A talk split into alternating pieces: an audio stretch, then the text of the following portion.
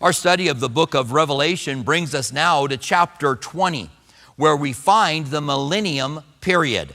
That's Jesus reigning for a thousand years. We're going to talk about the millennium next Wednesday night. We're going to talk about the whole thing, and uh, I think it's going to be a really good study. But we're going to only cover the first three verses today because, in preparation for the millennium, Satan is bound for a thousand years. And we're going to read that and look at what it says.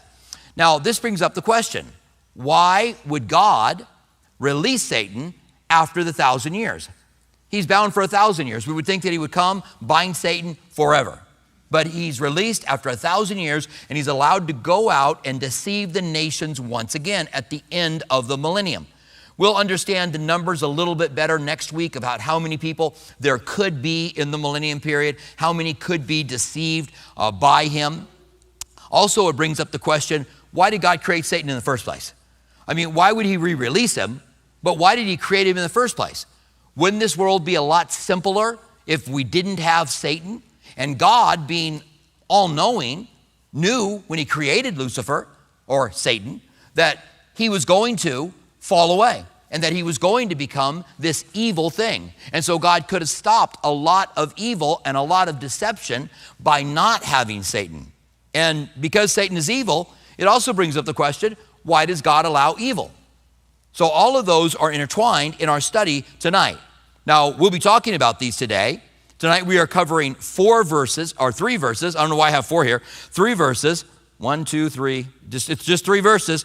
Uh, so, we're covering three verses. And we're going to, oh, we're covering four verses. We are. Okay, let me finish my, my little line here on my notes. Tonight we're covering four verses, one through three, and verse seven. So we're throwing verse seven up into it, and you'll see why once we get there. Next week we'll look at the millennium. So let's start with our text. So in verse 1 of Revelation chapter 20, you remember that we just had the glorious return of Jesus. The sky scrolled back. Jesus came through on, the, on his white horse to establish his kingdom. The very first thing is, that is done as he begins this millennial reign is to bind Satan. So, verse 1 Then I saw an angel coming down from heaven, having the key to the bottomless pit and a great chain in his hand. Now, I've made reference before to Michael being the one who finally binds him and, and, and puts him in the bottomless pit. But, and, and maybe later on Michael does get involved in it, but this is an angel. And we know that Satan has parameters. We know that when he went, this angel easily catches him, catches him and locks him up in the bottomless pit. We believe that Lucifer was one of the high ranking angels before he fell. And we'll show you why tonight we believe that. But God is all powerful. It's not even close between God and Satan. And so Satan falls under the subjection of God, and God here easily handles him by an angel that throws him into the bottomless pit. He has the key in his hand, he's got a chain. It says in verse 2 He laid hold of the dragon, the serpent of old, who is the devil and Satan so John wanted to make sure that you knew who this was. That it's, it's the serpent from the Garden of Eden, it's, it's the arch enemy, the devil, Satan, the serpent of old, the dragon. And it says, and bound him for a thousand years. And again, we're talking, it's a limited time. And he cast him into the bottomless pit and shut it up and set a seal on him. Now, a seal from God, a seal is something that doesn't allow something to be opened. So you put a seal on a letter, or you would the the uh, Jesus's tomb had a seal placed upon it that he was going to be able to get out until he was, until God got him out. There's no escaping this prison. Is what the seal means. So that he should deceive the nations no more till the thousand years were finished. And notice that one of the things that this serpent of old, this dragon, uh, the, the, the devil, Satan, the devil means accuser, Satan means opposer, he opposes us, is to deceive the nations. And I think he's working overtime now. I think the nations around the world have been deceived, and I think there's great deception happening in the United States today. A lot of things that are just anti God, against God. There's a lot of propaganda taking place today. I don't know if there's ever been a time where there's as much propaganda happening since World War II when Hitler propagandized against the Jews. And people are buying it. People are buying the propaganda. It's been through Hollywood for a long time. Ho- Hollywood is a godless world. Have you ever noticed that? When, when a movie comes out, almost never, rarely, almost never, they go, they'll go through a crisis and they never pray, they never go to God, they never talk about God. It's a godless universe that, that Hollywood has. And they're trying to influence us through those movies. The same thing is true with Disney and our children. They are full on now, just in propagandizing our, our kids in what they're putting in their, their shows. And you just got to be really careful. I know your kids want to see the stuff that's coming out, but you've got to be really careful. And um, I'm, I'm not sure what I would do now if I had kids that were in that age group. I'm not sure that I would let them watch anything from Disney because they are so full of propaganda. And kids at that age are little bitty sponges. And Satan is involved in all of this. And that's right, I said Satan is involved in Disneyland. I, am not Disneyland, in Disney, the Disney movies. And I really, I really believe that. I haven't always felt that way, but I certainly do now. I think the world is being deceived by him, and I think they're buying it hook, line, and sinker, and we are coming into the last days. And um, then in Re- Revelation 27, it says, Now, when the thousand years have expired, Satan will be released from his prison, and he is able to go and deceive the nations once again. So here you've got a group of people, the, the people that have populated the world. When Jesus comes back, there's Jewish people who are alive, protected. There's Gentiles who survive the tribulation period. Some of them may even be Christians, I don't know. But they survive it. And they populate the earth during the time of the millennium reign. And Jesus rules and reigns from Jerusalem. And there is no Satan, there's no tempter, there's no opposer, there's no accuser that, that stands against anyone in the world, but they still have the sin nature. And the Bible says God rules them with a rod of iron. Now, what does that mean that Jesus rules with a rod of iron? It means he's not going to take any nonsense. It means that when people in their sin nature do certain things, that he's going to deal with it. He's ruling with the rod of iron. He, he certainly is merciful, he's certainly gracious. But during that millennium, he's going to keep things on a tight leash, as it were. And then at the end, these people that have lived in this environment where he's the king of he's the he's the king on the throne. And they give allegiance to him and they serve him. But now all of a sudden, when Satan is released, there's a choice that they can make whether or not they will continue to follow him or follow him, or whether they will walk away and, and live for themselves. And they respond to the deception of the enemy, which reveals what's in their hearts, and they will walk away. And, and, and we'll see this in our study over the next couple of weeks. Now, let's talk a little bit about Satan, about who he was and, and who he became. So, Satan was a high ranking angel in heaven. And Isaiah 14 is a passage to the king of Babylon. But around verse 12, you can see that he shifts from the personal king of Babylon to the power behind Babylon. So he's still talking to the king of Babylon, but now it's the spiritual power behind it.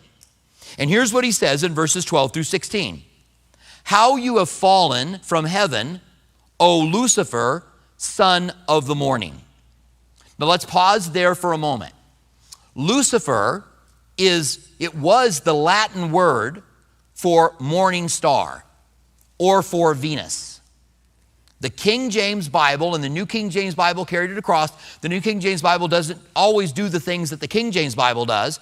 They carried it across where they put Lucifer here. And that has become the name by which Satan is known for. I called him Lucifer earlier, and I don't even believe it's his name. We're so used to calling him that. I think God's doing something else here, and I'll show you what I think is being done. Now, I want to read to you this same passage out of the NASB. The NASB is a good Bible for Bible study. This is the 2020 version. Uh, if you have an NIV or you have an ESV, I, they don't use Lucifer either. You can read there, and it's something similar to the NASB. Here's what it says in Isaiah 14 12 in the NASB version. How you have fallen from heaven, you star of the morning, son of dawn. You have been cut down from the earth, you, were you, you who defeated the nations. So here he says to him, How you fallen, O morning star. Now, one of two things is happening here. Lucifer himself may have been a morning star. So it says in the book of Job, God says to Job, God's asking him questions. Remember at the end of the book? God comes to Job and says, I got a question for you. Job's been asking questions of God all, all the time, and now God says, I got questions for you. One of the questions that God has is, Were you there when I laid the foundations of the world, when all the morning stars sang together and the sons of God shouted for joy? So, this is the moment he lays the foundations of the world. The angels are there, the invisible created by Jesus. The, the, Bible says in Colossians that he made everything visible and invisible. And he was before all things, and all things were made by him. So there's nothing that was made before him. Jesus was the creator, along with the Father and the Spirit, to make everything. So there are morning stars that sing together. And do, you wonder what that verse is? It is one of my favorite verses, just the thought of God creating the foundations of the earth and the morning stars singing together, and the sons of God shouting for joy. Now, sons of God is a reference for, for uh, angels. And you find it in, in, in Job, you find it in a couple of other places, but here you've got the uh, sons of God shouting for joy. And if angels are called sons of God, then think of the relationship that God has with angels as well. There is a love relationship between God and the angels as well, although we don't think of that very often, where they are called sons of God. So he says to him, How you fallen, O morning, uh, O star of the morning. Now, was Satan one of the morning stars that shouted for joy when the foundations of the world were laid? Perhaps. We know that Jesus is the bright and morning star, as in the one bright and morning star. And so some people have confused this, saying, well, well, Satan's a morning star here, and Jesus is a morning star in the book of Peter, but he's the bright and morning star. And then he calls him son of the dawn. Well, I think what he's doing here is he's mocking him. How you have fallen. You wanted to be lifted up. You wanted to be like God. You wanted to be a star that shines brighter than anything else up in the heavens. But how you have fallen, O star of the morning, son of the dawn, or Lucifer, son of the morning how you are cut down to the ground, you who weakened the nations. And see, we see through his deception, the nations of the world have been weakened. For you have said in your heart, I will ascend into heaven. See, he mocked him as being a morning star, son of the dawn, because he's fallen, but he wanted to ascend up into heaven. I will exalt my throne above the stars of God. He wanted to be like Jesus. He wanted to be like the bright and morning star. I also will sit on the mount of the congregation on the furthest side of the north. I will ascend above the heights of the clouds. I will be like the Most High. Yet you shall be brought down to Sheol, to the lowest depths of the pit. So here we have Isaiah saying he's going to go into the pit. Here we have in Revelation him thrown into the pit. But notice that he wanted to be like the Most High. Does that sound familiar when it comes to Satan? So he's in the garden. He appears as a, as a serpent who's more cunning than any other beast of the field. And through the serpent, he says to them, If you eat of the fruit of the tree of good and evil, you will be like God. Here he wants to be like God. So the same thing that brought Satan down and I, I take it the other angels, is the same thing that brought humans down the desire to be like God. And that desire is still strong within, within humans. It's strong in the New Age movement. They, they want to be God, they believe they're gods. It's strong in, in, in some churches where they teach that we are gods, that we are little g's, that we have creative power like God does. It's just wrong. We are not. I always like to say, let me break it to you easily. You're not God. There's, there's one God, and it's not you. All right? And you don't make up any part of, of who God is, your creation by Him. So there's that temptation. And then he says that you'll be thrown into the pit. Now, Ezekiel 28 is a similar passage, but this time he's talking to the king of Tyre. And when he's talking to the king of Tyre and telling him about the judgments that's going to happen to this king for the wicked things he's done, he then takes a few verses and speaks to the power behind the king of Tyre. And here's what it says in just in verse 15 of Ezekiel 28. Son of man, take up a lamentation for the king of Tyre and say to him, Thus says the Lord God, you were the seal of perfection. So when angels are created, they're, they're not sinning. You were the seal of perfection, full of wisdom and perfect in beauty. When you think of Satan, you don't think of something beautiful, do you? Now, the Bible says that Satan appears as an angel of light. It says his ministers appear as angels of light, and we understand why, because Satan appears as an angel of light. So, so people are preaching lies, but they look like every other real solid, good Bible teacher. And Satan himself shows up as an angel of light. He was perfect in beauty. You were in Eden, the garden of God. We take it that that was before Adam and Eve. Every precious stone was your covering the sardius, the diamond, beryl, onyx, the jasper, sapphire, turquoise, emerald with gold. So, all of these jewels in the presence of God would reflect His glory. God is so glorious that the glory would kill us. The Bible says no one can look on him and live. The glory, and, and can you imagine what he looked like? Beautiful, perfect, and adorned in all of these jewels, in the presence of the glory of God, reflecting back out the light from God. He must have looked spectacular. And he began to believe that he was something more than he was. Then it says, The workmanship of your timbrels and pipes were prepared for you on the day you were created timbrels and pipes, music. It's interesting that we don't see. I was trying to think, I think I found a place where it talked about angels singing finally. I've said for years, there's no place in the Bible that angels sing. I think I came across one of them. But it's interesting, most of the things we think they sing, they say.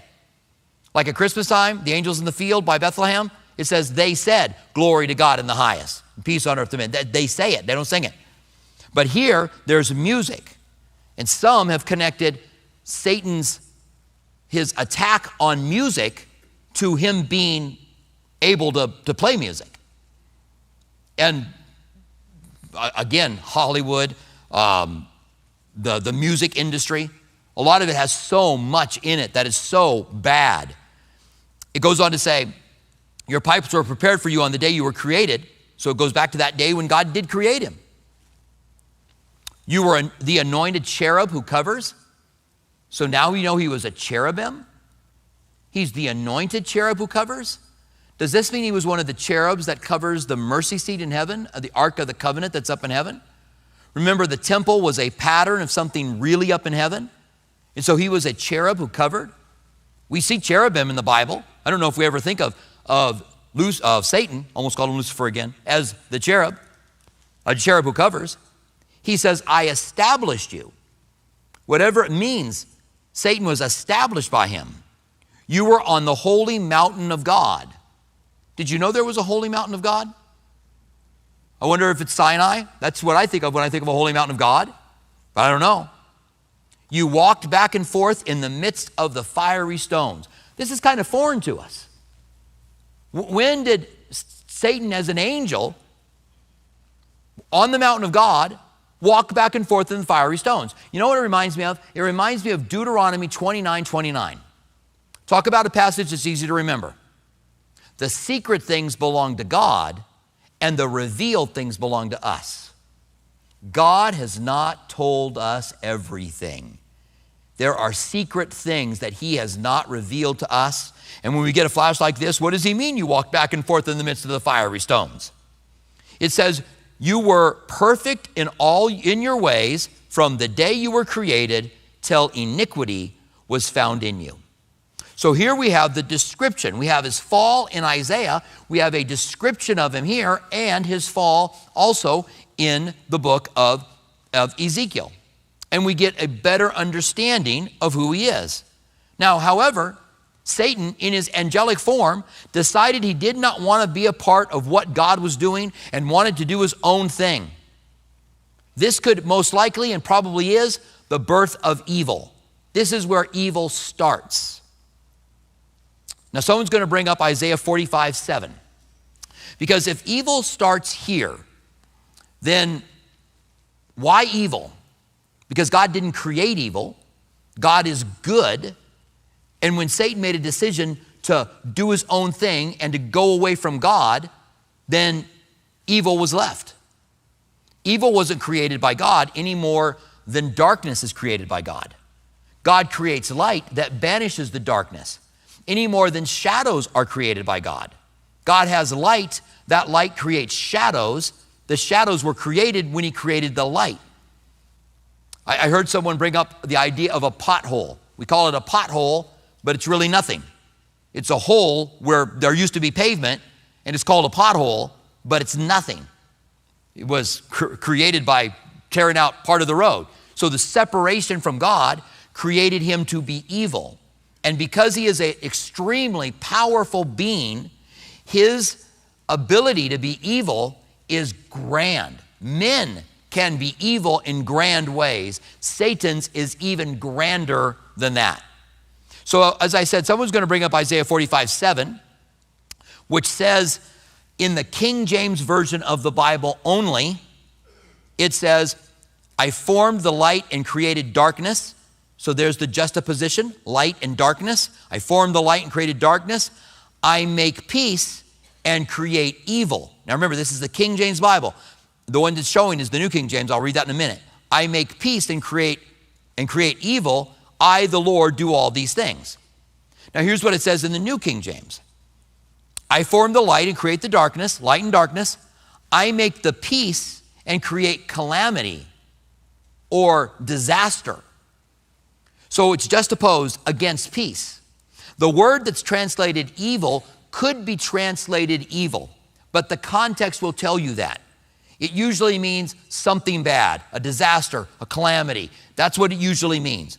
Very rarely is it translated as evil, but the context would tell you. So, what does the context tell us here? I make peace, and he's going to just oppose that to evil or to calamity. So, calamity is what should be here. God didn't create evil. God says, I, I, I formed the light, and create darkness. I made peace and I create calamity. And so God didn't create evil. Evil was a decision to move away from Him. He created a world where evil is possible, to be sure, but He didn't create evil itself. Evil is the opposite of what God is. Now, some say if God is good, then why is there evil? They think this disproves the existence of God. This is a, an argument that has been all out abandoned by the atheist. You're not going to watch an atheist and uh, a, an apologist or an atheist and a scholar debating, and they're going to bring up this anymore, because it's just it's by arguing that there is evil in the world, there isn't a God. you've got to go back around to the moral question. If there if there is no God, then what is what makes something evil? If there's no God, then why is there evil? Frank Turek would say, You're borrowing from God to make your argument against God because you're talking about morality. But you believe as an atheist that there is no set morality, but then you're calling something evil. So it's abandoned because they can't win it in a debate. It's going to come back and they end up arguing for God when they try to use a moral question. So they have abandoned all moral questions because they realize that moral questions bring comes to morality, and if there's morality, there's got to be a morality giver, and if there's a morality giver, then that's God because that's what our morality is set from, the things that God has given us. So they abandon it. Actually, evil, the presence of evil is an argument for the existence of God, not against the existence of God. And that's why they abandon it. The same thing is true with suffering. They've abandoned the, the, suffering. If God is good, then why is there suffering in the world? Which is a form of the same question why is there evil? Why is there suffering? So God created Satan knowing that he would become evil because God has a purpose for evil. When someone says, if God is good and then why is there evil? There's an assumption. The assumption is that evil is just doesn't have any purposes. That there's no purpose for evil. The same thing is true when someone says, if God is good, why is there suffering? They're assuming God doesn't have purposes for suffering. But we've seen, even in recent studies, that God uses suffering for his purposes. And the same thing is true for evil. Now, this can, can hit us in an emotional way because we, we, we experienced evil in our lives. We hear of evil things that people do. We think of the Holocaust, which is where this argument first came out. If God is good, why did he allow the Holocaust? You think of the great evils that were done in that day, but you've got to somehow separate the emotional feeling that you get on the, the, the harm that evil is playing on people with the reality of what God's doing. Paul said in Romans, I think it's 8 8, the, the suffering of this present age cannot be compared to the glory that we're going to receive. And that God uses those difficulties. Now, what Satan did, what God did with Satan, was create him with free will. God created all of the angels with free will. They don't have to serve him. Why? Because God loves the angels and he wants them to love him. But if you make someone love you, then there's a problem, right? Uh, again, I'll, I'll, refer to Frank Turek. Frank Turek likes to use an analogy where he says, Ladies, answer me this. If you've got a guy who says, You're going to love me, I'm going to make you love me, what do you do? Run as fast as you can. That's a major red flag, right? So you're going to love me, I'm going to make you love me. So, what kind of God would make someone that is only going to love him, that only can love him? So, he gave Satan free choice. And Satan decided he wanted to walk away. He was deceived himself by his pride and he thought he could be like God. And so he turned around and walked away. And that brought evil into the world. The same thing is true with us. Adam and Eve wanted to be like God. They made a decision with their free will. God gave men and women free will. And with that free will, you decide whether you want to follow God or not. And if you follow God, then you're going to ultimately go to perfection. It starts you down a road where you are sanctified, where you begin to do the things He wants you to do, where then you go up into heaven and you are receive a new body and you become like Jesus. It says, we don't know what we will be, but we know that when we see Him, we will be like Him. When you reject God, you start down a road that makes you evil and you continue to be more evil. Now, some people are going to object to that. They're going to go, there's good people. And, and, and granted, I'm going to grant you that. There are good people by human standards. But inside of everyone is evil. I have it, you have it. It's where because we fell with we were born with a sin nature and we have that propensity. You, you might say, not me. I've never had an evil thought in my life. I don't know. Is lying an evil thought? I, I don't know. You say, I'm, I'm a good person. I wouldn't have that kind of thought. But we all have it. But the interesting thing is that God's purpose for evil, Romans 8 28, we know this verse really well. And we know all things work together for the good to those who love God, to those who are called according to his purpose. So God, he doesn't say he makes things to be used for our good, but God uses all things together for the good. So everything that happens, God uses for the good. In Genesis 50 20, Joseph's brothers came to him. They had sold him into slavery. That was evil. When he was in Egypt, he was, his, his owner was Potiphar, the commander of the, the of Pharaoh's army. His wife accused him of attempted rape. That was evil. He was thrown into prison where they put him in fetters and hurt his feet some believe he was crippled from that. That was evil. And then he could interpret dreams. Pharaoh has a dream a fat cow and a skinny cow. Joseph comes up and says, The fat cow are seven plentiful years, and the skinny cow are seven years of famine. And if you stockpile things during the plentiful years, you'll be able to save many people alive during the years of famine. And so he takes Joseph out of prison, puts him in charge of it, He becomes the second of a most important person only under Pharaoh in Egypt. And he stockpiles money during the fat years and then hands it out to all of the people that are around them. And during while he's doing that, saving their lives, the brothers come to get food. Jacob hears there's food in Egypt. The brothers come to get food. Joseph looks down. He's an Egyptian. He's dressed like an Egyptian, talks like an Egyptian, walks like an Egyptian. And he looks down on them and he sees it's his brothers. Long story short, they are united. Jacob, their father, finds out that his son is alive. They are united, and then he dies. Jacob dies. And when he dies, the brothers decide, we better go talk to Joseph because he might, he might, now the dad's gone, he might be out for his revenge. And so they come to him and say, We were thinking about when we did this, this, this evil to you. And, and Joseph says to them, This is Genesis 50 20. But as for you, you meant evil against me, but God meant it for good, in order to bring it about as it is this day to save many people alive. There it is. You meant it for evil, God meant it for good. God allowed it because God had a purpose in it. And we don't know what purpose might, might happen. The secret things belong to God. We don't know. Something bad might happen to me, but that might result in something good happening to many people. We don't know. It's like the butterfly effect, right? One butterfly flying somewhere could eventually cause a tsunami around the world. At least that's the theory. There's so many little different connected things that everything that happens to us happens.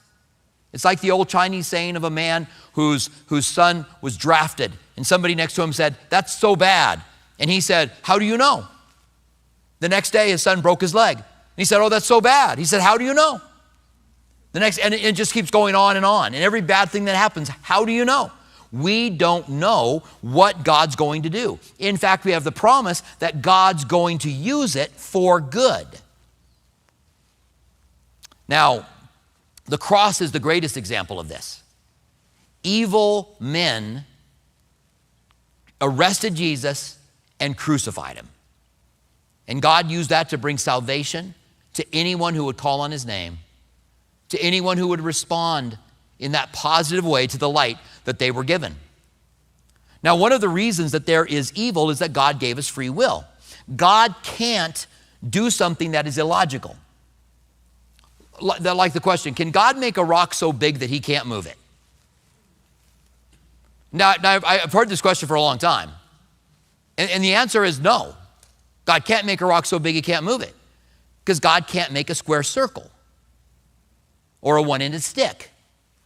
That it's a logical fallacy to think that there's an answer to it. There's not. And so God had to give free will, and there had to be something that just opposed the free will, that, God, that was that would appeal to man. So that men could, could choose it and want it.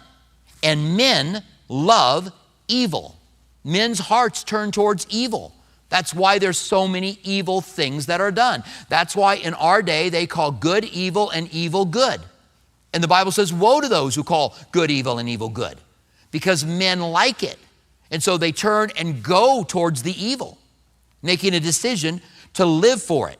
Another reason God that God has another reason is that God has a purpose in it. God gave us free will. God's got purposes in it. Number 3, having evil in the world creates a world where more people can turn to God.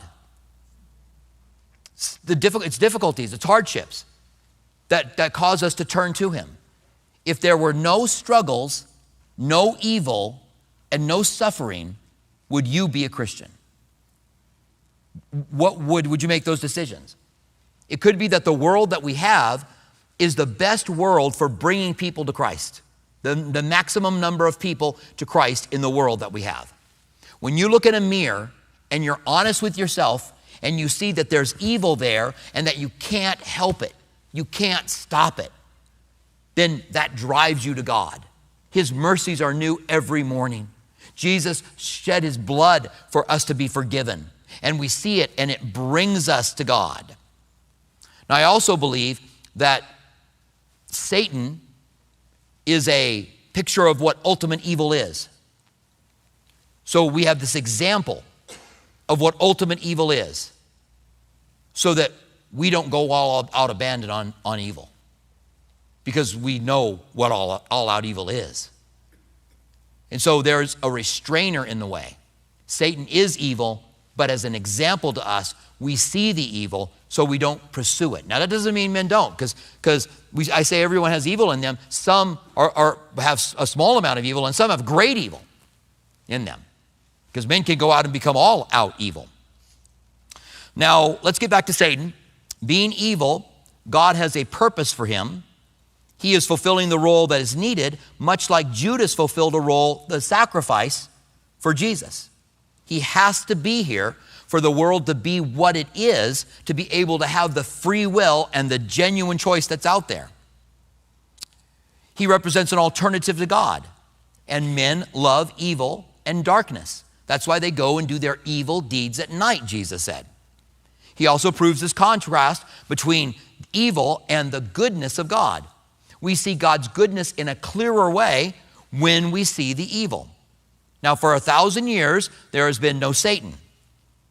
Men still have a sin nature, an evil heart, and Jesus has been ruling them with a rod of iron.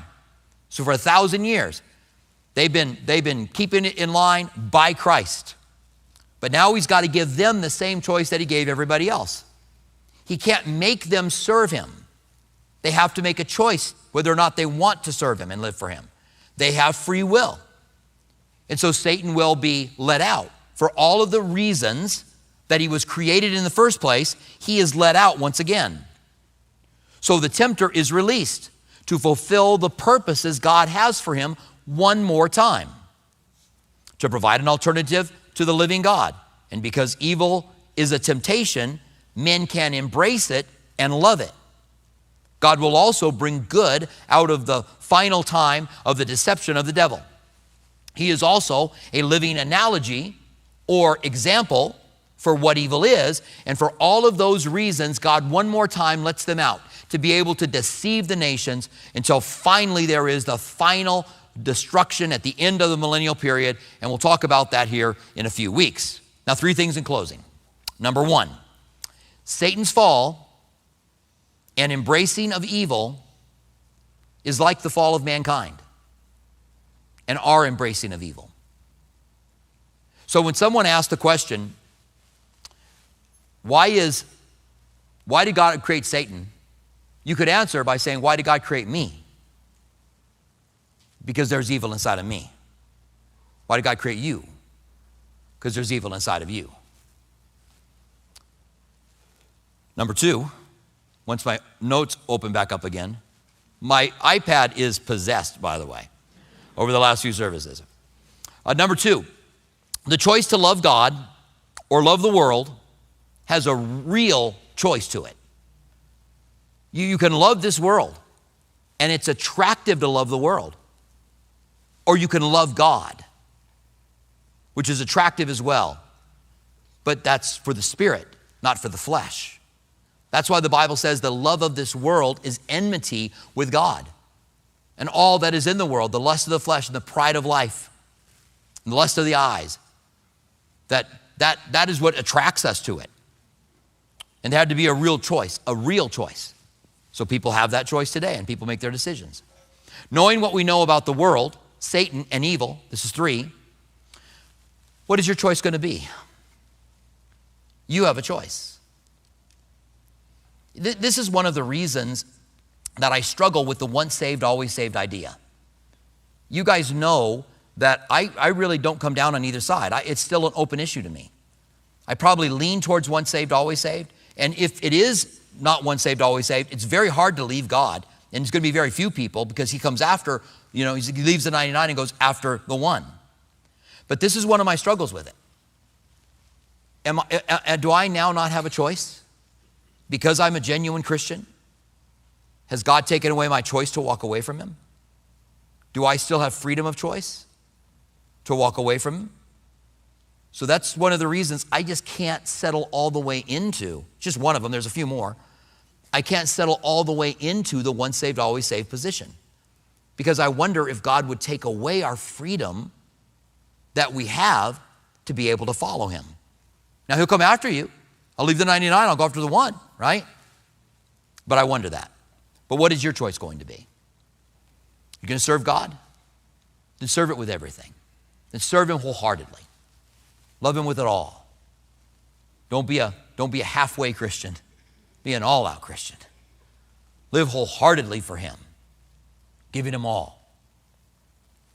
And God's plan and rule for Satan will be revealed eventually. I think the things I covered are true, but I think there's more we don't know. I, ultimately, I don't think we know it all.